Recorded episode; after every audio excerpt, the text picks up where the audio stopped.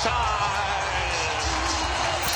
It's time for the OTH Daily Podcast. Seven, six, five, four, three, two, one. You'll never have the sacred stone. Oh, this you crazy mother.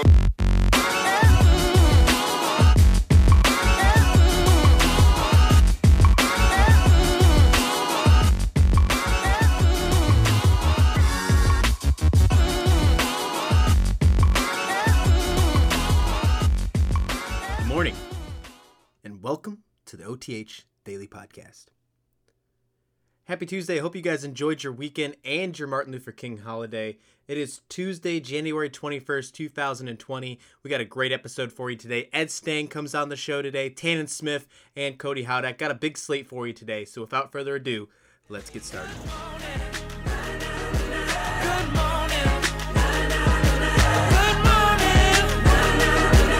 The rest of my life gon' start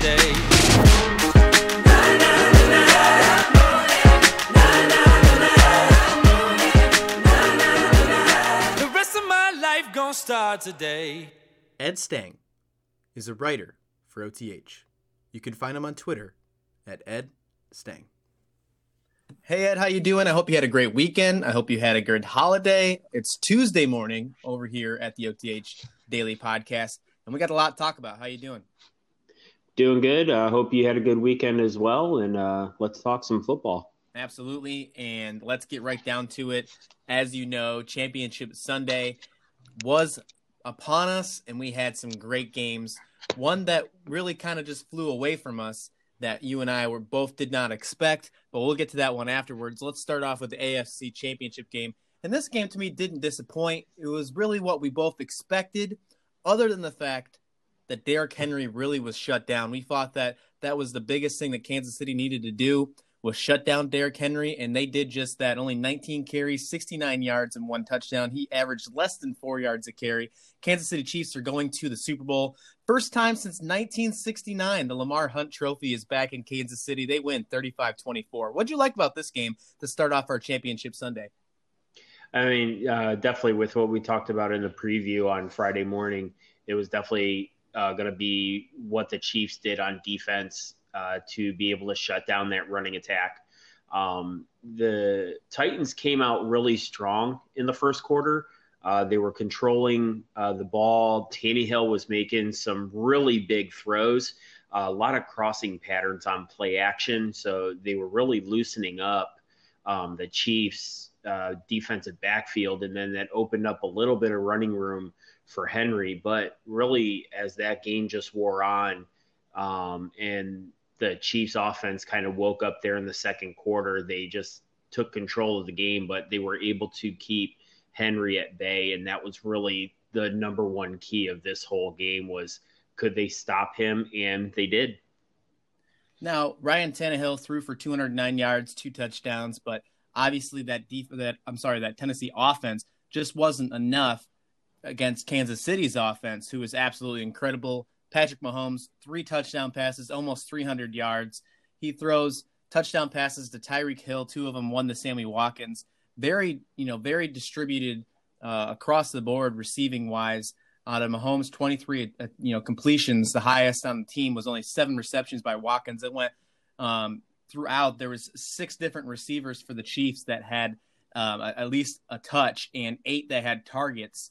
Very impressive by the offense of the Kansas City Chiefs and they're going to have a really good time against the San Francisco 49ers, who we're going to talk about in a minute. That defense is a lot tougher than Tennessee's. Now, I'll give Mike Vrabel a lot of credit. He definitely did a lot, but let's shift it back real quick to Tennessee's offense, and let's talk about Ryan Tannehill. Is he going to be a quarterback that's going to be the ten- on the Tennessee Titans next year? He had a great way to resurrect his career, but is it going to be enough to give him that starting job in Tennessee next season? I mean, I think Tannehill played a very good game in that AFC Championship game. I mean, he was making the throws uh, when it counted.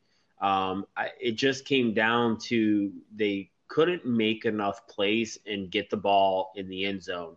And uh, we talked about this before, and this is always the biggest thing because they played a clean game. There really wasn't any turnovers on the Titans side. Uh, there was that one almost interception they had, but Um, it got bounced off the ground, so it got reversed. So that was a good part there.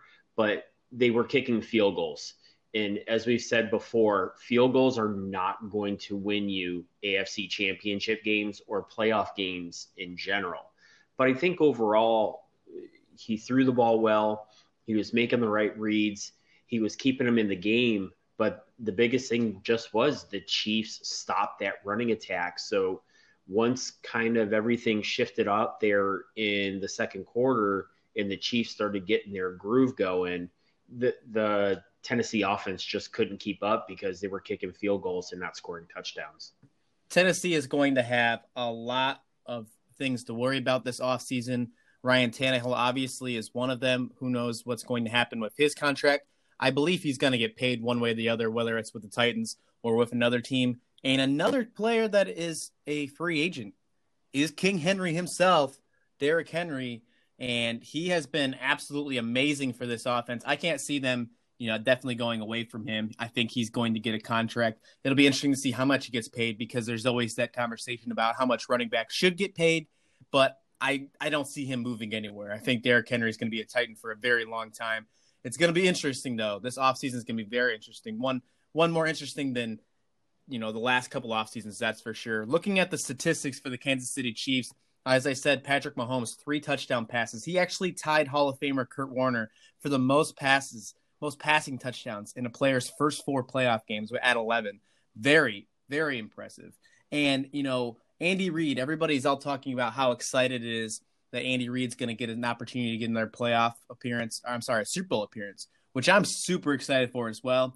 Not only is he going to the Super Bowl again, this is by beating the Tennessee Titans. Him and Bill Belichick are the only two play, or only two coaches in NFL history to beat every team twice. Pretty cool stat for you there on Tuesday morning. But let's switch over to the NFC Championship game and, you know, Ed, I'm not going to lie to you. I thought this game was going to be a lot more impressive than it was. But, you know, just like people coming, you know, the people that didn't have to work on Monday morning, a lot of college kids that have to go to school, they gave their greatest Green Bay Packers impression. They just didn't show up.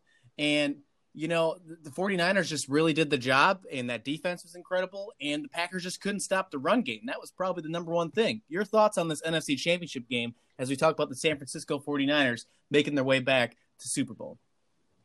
Yeah, I mean the Niners were super impressive in this game, and they really flexed their muscle. Um, I was definitely super surprised at how flat the Packers came out and how uninspired they looked. But the biggest thing was, it, it, besides getting shut out in the first half, and that just can't happen, the Green Bay defense had no answers for Raheem Mostert. I mean, you're talking about a guy that's been cut by seven teams. Everybody pretty much today knows the story of him. I mean, uh, back in 2015, he was on the Browns, and all they used him as was basically a punt and a kick returner. Um, so the guy had obviously a career day and really showed how that he can run the ball and what perseverance really can do for you in this league. And we've seen it time and time again. We've seen undrafted free agents and seventh round draft picks become absolute studs and stars in this league because they just never quit. And Mostert, I mean, they just had no answer for him. Pettine couldn't come up with anything. The defensive line couldn't get any penetration.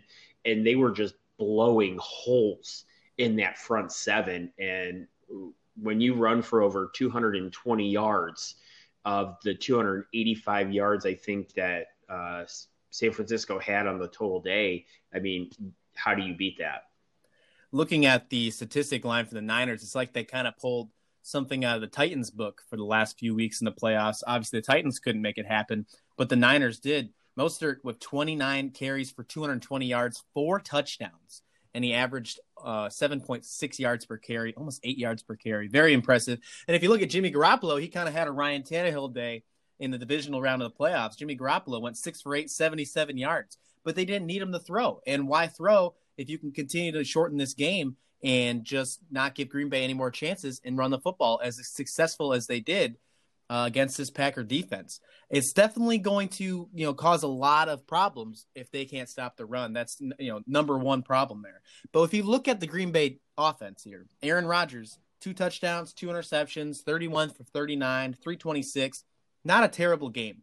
But a lot of people are calling for his head and saying that maybe it's time for him to hang it up. You think that's the case? Um, I definitely don't think that's the case. Um, I think that first that first half just killed him. I mean, you have an interception early, then you have that fumbled snap that he basically didn't even go after. So you really have to kind of question a little bit where his head was in this game. But really, in the grand scheme of things, um, Green Bay's probably a couple pieces away.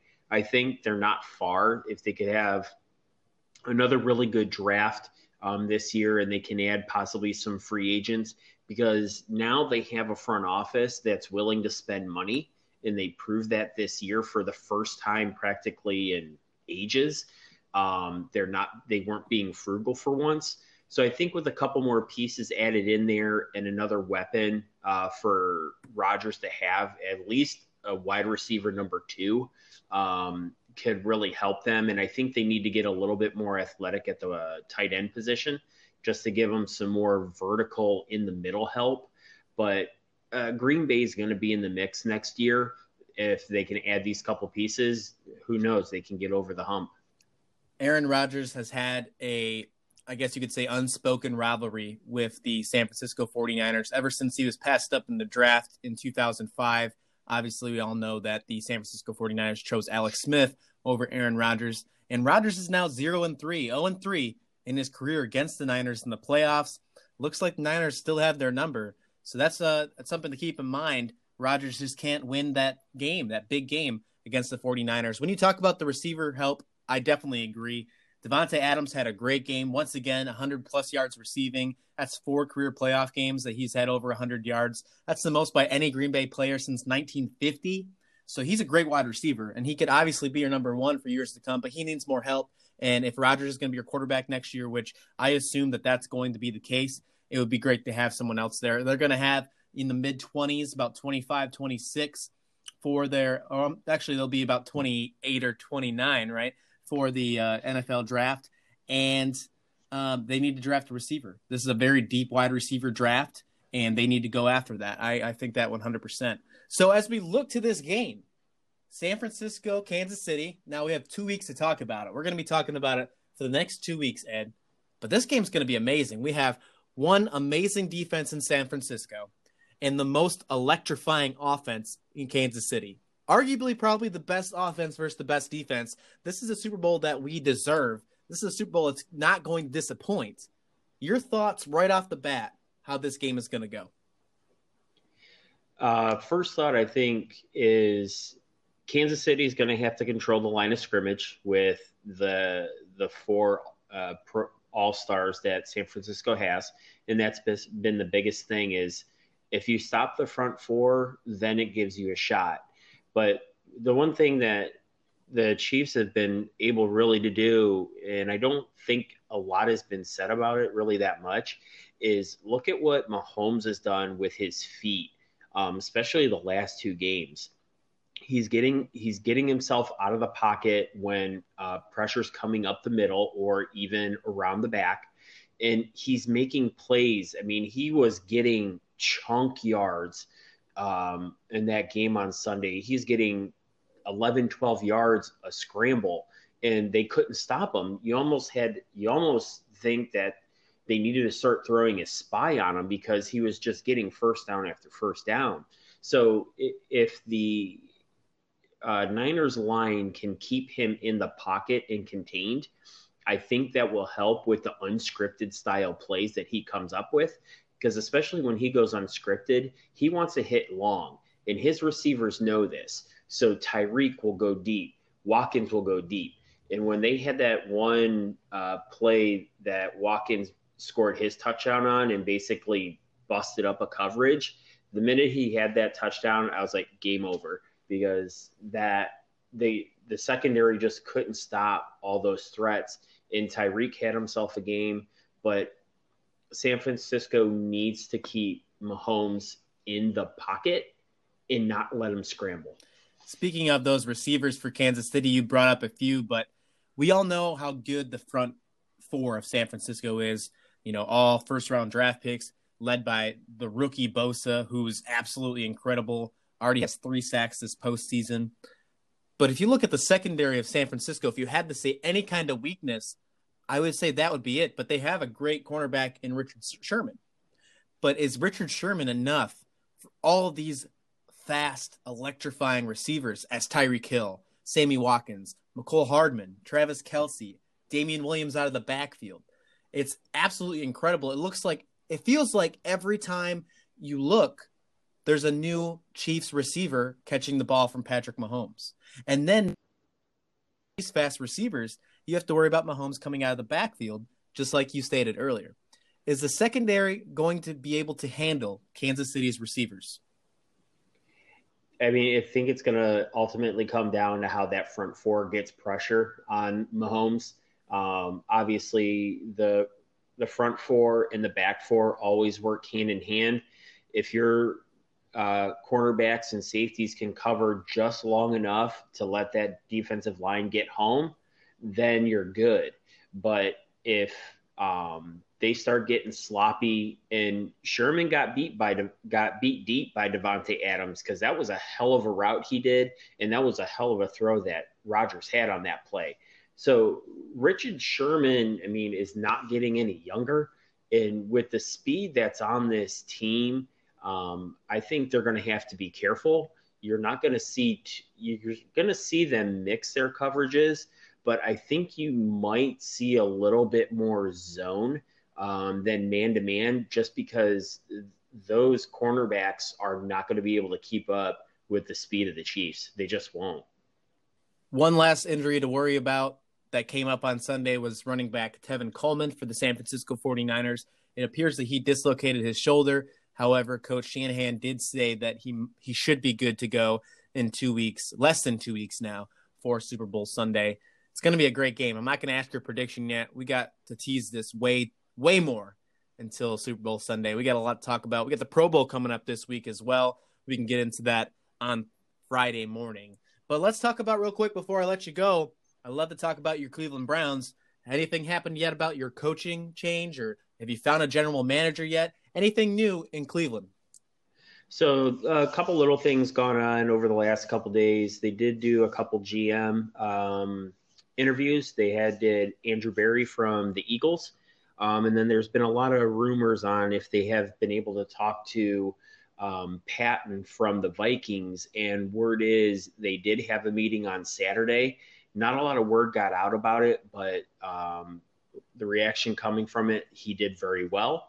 Um, there is a second interview that seems to be uh, set up for sometime mid late week.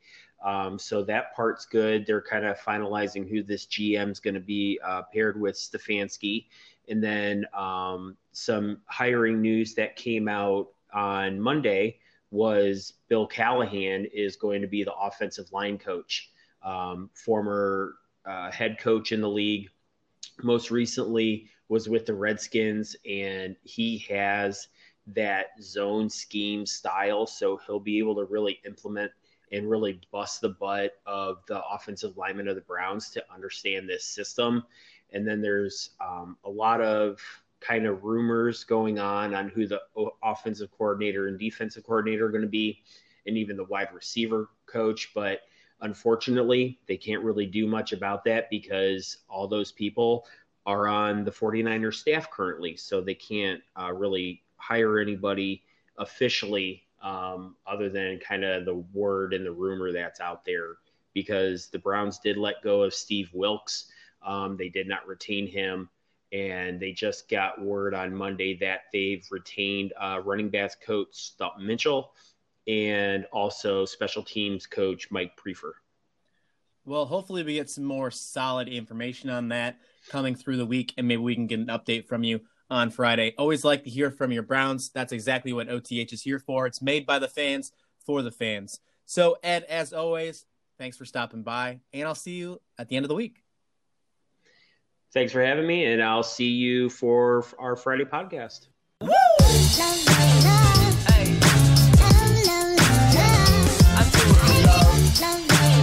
Uh-huh. And now it's time for your weekly injury report. I'm Nick, and today is a special national championship edition a week after the game. And first of all, we have Joe Burrow and some of the LSU players who have lost a lung after smoking cigars after the game. It was a sad day in Tiger Nation as these players were seen having black lungs after smoking the cigars post game. Second on our injury report is the police officer's rear end that is now bruised and red after Odell Beckham spanked him so hard. He spanked him so hard it came with the police sending out an arrest warrant for Odell Beckham. Sad day for the very quiet and tame OBJ. And lastly on our list, we have breaking news as Trevor Lawrence has been discovered to have hair extensions. That will do it for today's injury report. I'm Nick, and wait until next week as we bring you more breaking news.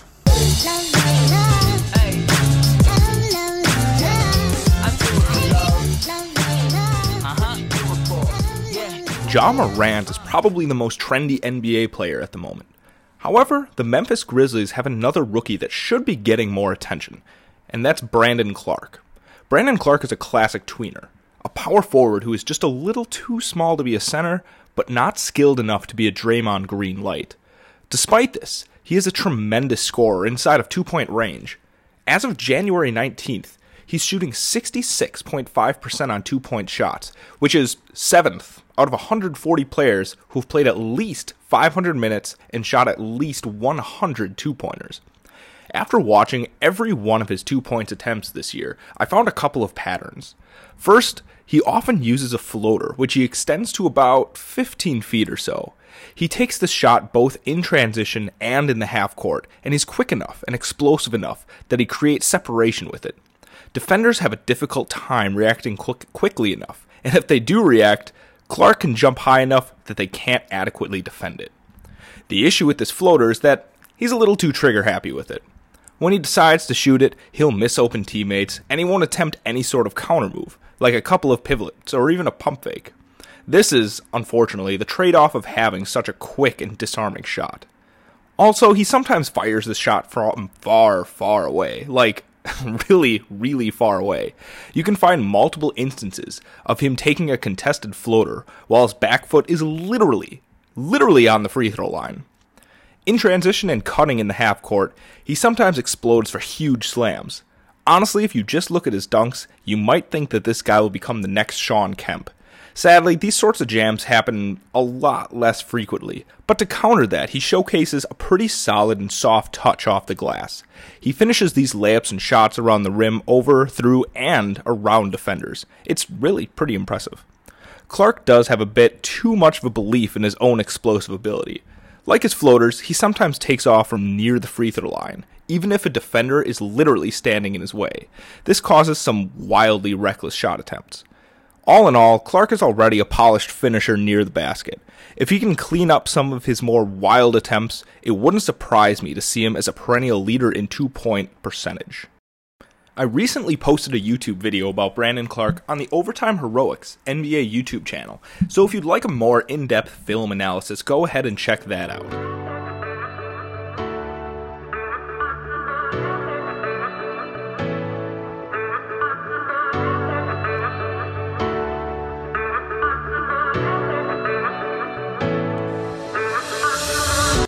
Tannen Smith is a basketball writer for OTH. You can find him on Twitter at Tannen Smith.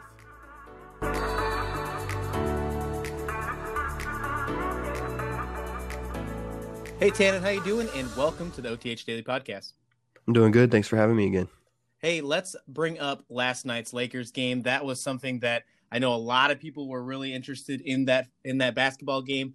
Thought it was going to be a lot closer, Tannen, than it was, but it was a blowout in Boston. The Lakers too well.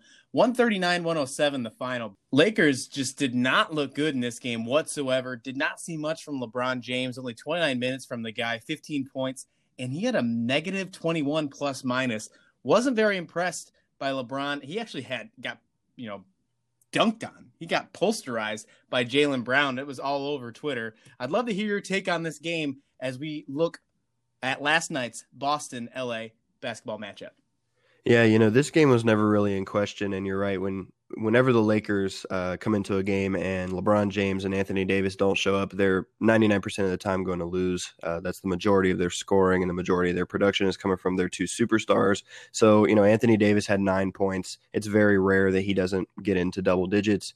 And then, like you said, LeBron only 15. He was five or tw- five for 12 from the field. LeBron's usually a lot more um, consistent and a lot more efficient from the field. So just a bad a bad game all around. Uh, he did end up with 13 assists, so I mean he was still doing his thing from there. But yeah, I mean Kuzma didn't do much off the bench. Uh, you know when Rondo is up there as your third leading scorer, you, you, you probably should reevaluate how, your game plan, and it just it never really seemed in question.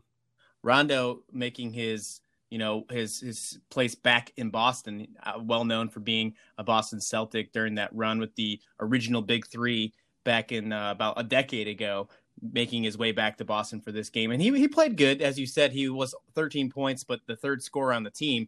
Obviously, 13 is not enough to be third.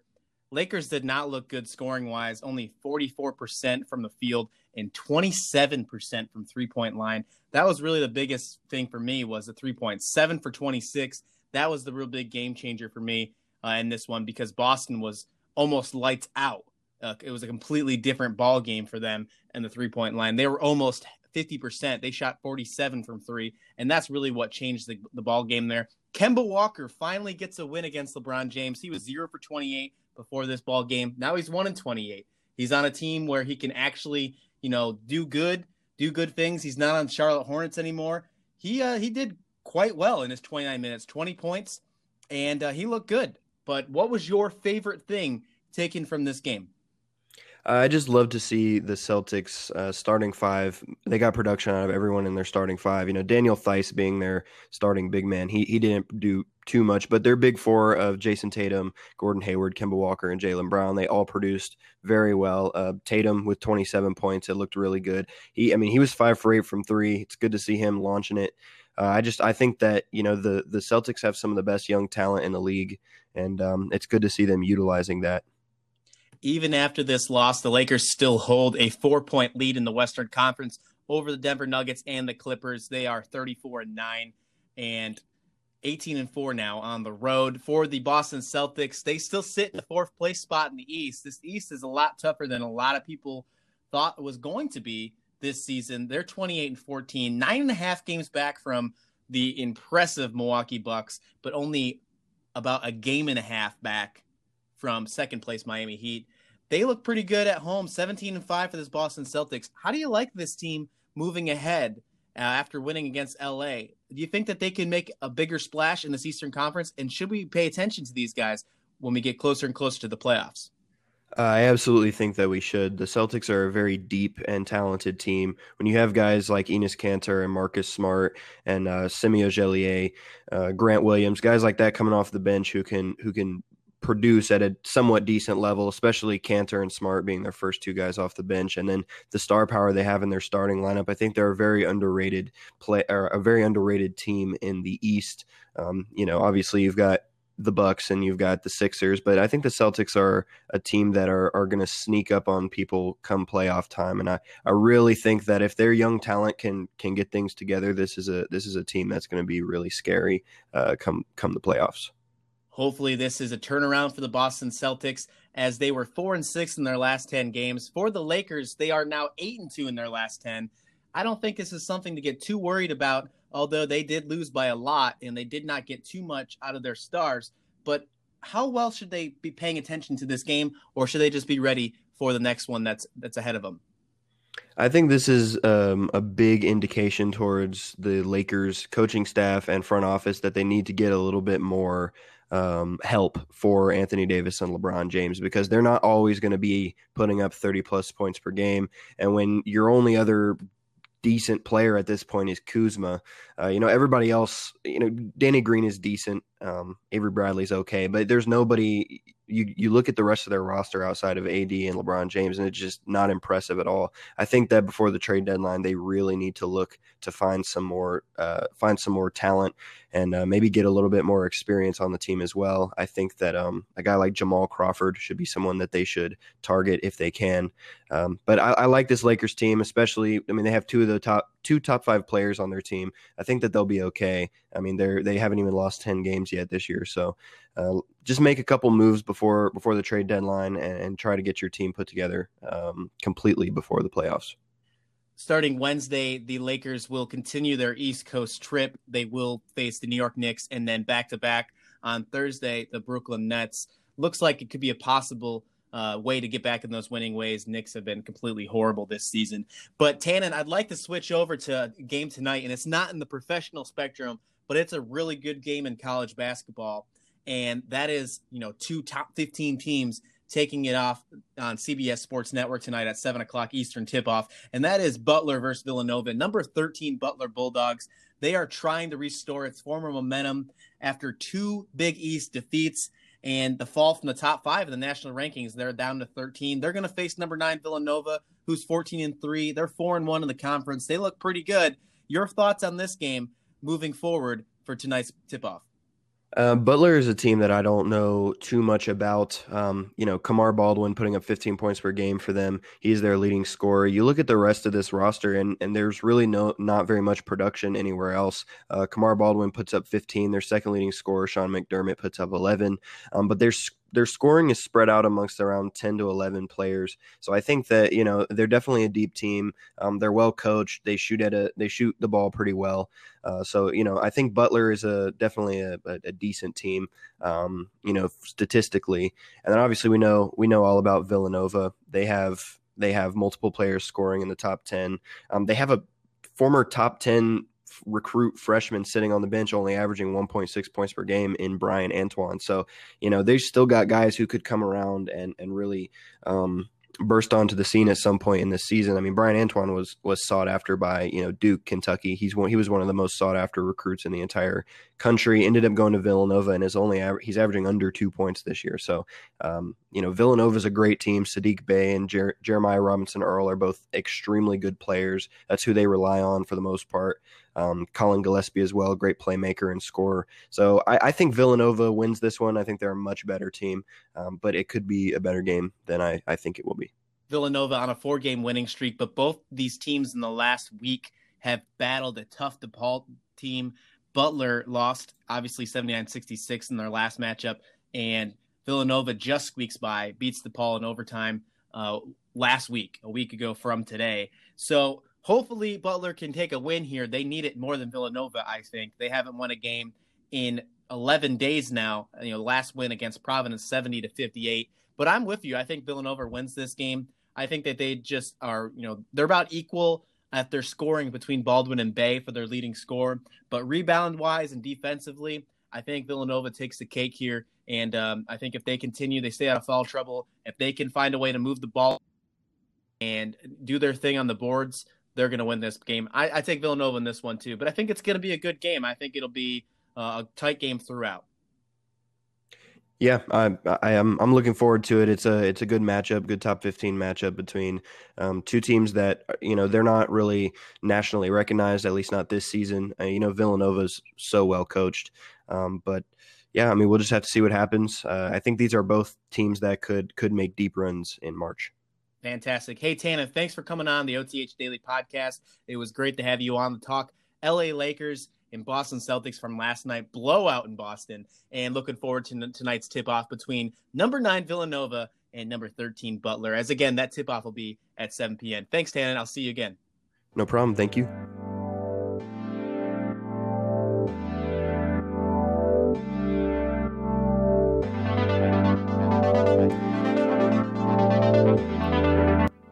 That'll do it for this episode at the OTH Daily Podcast, January 21st, 2020. Hope you guys enjoyed this episode, and we'll be back here tomorrow bright and early. Matt Zader will be on the show as we talk hockey as we do every Wednesday, and everything else you need to know to get you ready for your workday. As we get to Wednesday, we're almost already at the weekend. It's going to be a short week. So, without further ado, I hope you guys have a great rest of your day, and I'll see you back here tomorrow. Take care now.